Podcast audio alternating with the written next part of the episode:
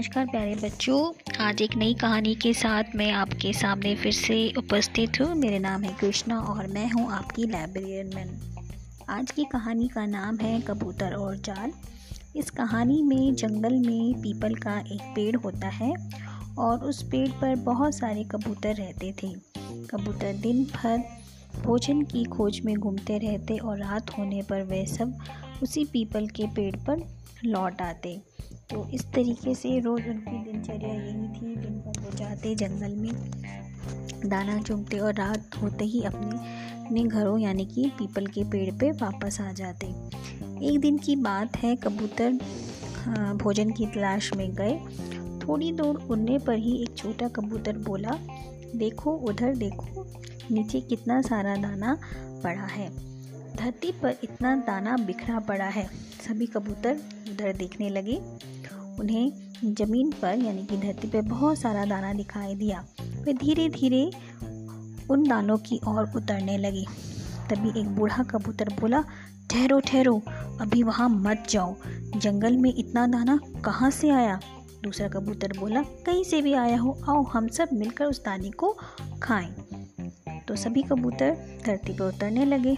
वे दाना चुगने लगे, पर बूढ़ा कबूतर उनके साथ नहीं गया।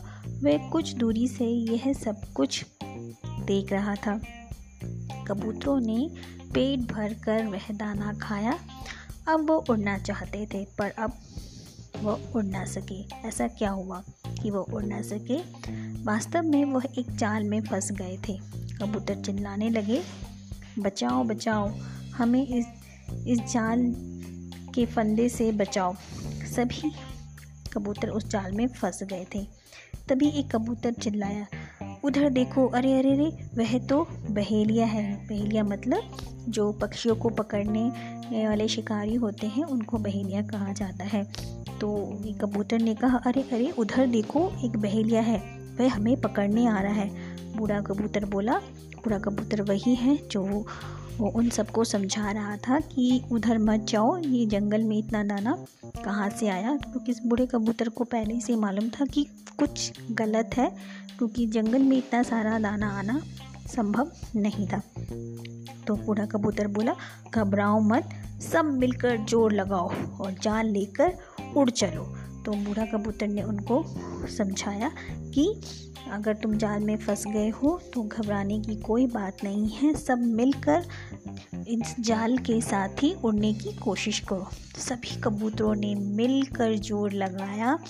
जाल कुछ ऊँचा उठा। कबूतरों ने फिर से ज़ोर लगाया।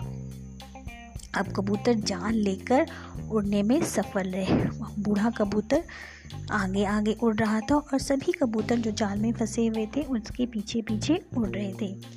बूढ़ा कबूतर उन्हें बहुत दूर लेकर उड़ गया। तो सबने मिलकर कोशिश की और सब जान लेकर उड़ गए। बूढ़ा कबूतर उड़ते उड़ते, ने उड़ते उड़ते एक पेड़ की ओर इशारा किया।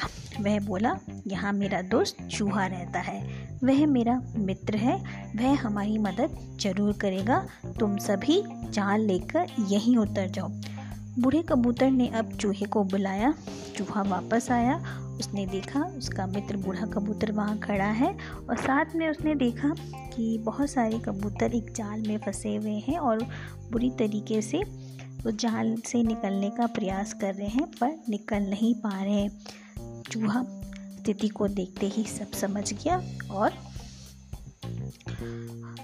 जैसे ही वो उसने देखा कि सभी कबूतर जो जाल में फंसे हुए हैं, परेशान हैं, उसने अपना काम करना शुरू किया। क्या काम होता है चूहों का? चूहे का काम होता है अपने नुकीले दांतों से उस जाल को काटना। चूहे ने ये काम करना शुरू किया। जल्द ही उसने सारे जाल को काट दिया जाल के कटते ही सभी कबूतर जाल से बाहर निकल आए। उन्होंने चूहे को धन्यवाद दिया। सभी कबूतरों ने अब बूढ़े कबूतरों से क्षमा मांगी और साथ में उसको धन्यवाद भी दिया। तो प्यारे बच्चों, ये थी कहानी कबूतर और जाल की। ये कहानी हमें एक बहुत अच्छी सीख दे के जाती है कि हमें हमेशा मिलजुल कर काम करना चाहिए। अगर हम मिलजुल कर काम करते हैं तो कोई भी बड़ा काम बहुत आसानी से हो जाता है और हमारी जो सामने जो कठिनाई आई है, वो झट से दूर हो जाती है। जैसा कि आपने इस कहानी में देखा कि कबूतर जो जाल में फंस गए थे, उनके लिए जाल में फंसना एक बहुत बड़ी मुसीबत थी। तो उन्होंने इस मुसीबत का सामना कैसे किया? मिलजुल कर सामना किया और मिलजुल कर जाल को लेकर उड़ चले और अपने आप को उन्होंने उन शिकारी यानी कि बहेलिया से बचा लिया। तो पहली सीख ये है कि हम सबको मिलजुल कर काम करना चाहिए और मिलजुल कर काम करने से सभी काम आसान हो हो जाते हैं। दूसरा, हमने इस कहानी से ये भी सीख ली कि हमें हमेशा दूसरों की मदद करनी चाहिए।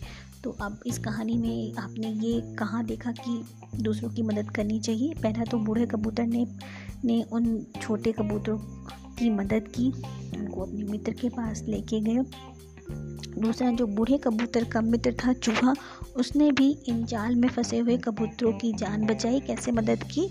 कि उसने इन कबूतरों को उस जाल जो जाल में वो फंसे हुए थे, उस जाल को काट दिया और इस प्रकार उनको आज़ाद किया। तीसरा और बहुत इंपॉर्टेंट बात है, जो बहुत ही महत्वपूर्ण है, जो हमें ये प्यारी सी कहानी सीख दे के जाती है, कि हमें हमेशा बड़ों की बात माननी चाहिए। जैसा कि आपने देखा कि बूढ़ा कबूतर, इन नन्हे कबूतरों से कह भी रहा था कि नीचे मत उतरो। ये मुझे कुछ अजीब सा लग रहा है कि जंगल में इतना सारा दाना नहीं आ सकता। अगर उन कबूतरों ने, उन छोटे कबूतरों ने उस बूढ़े कबूतर की बात मानी होती तो वह कभी भी इस प्रकार की किसी भी मुसीबत में नहीं फंसते।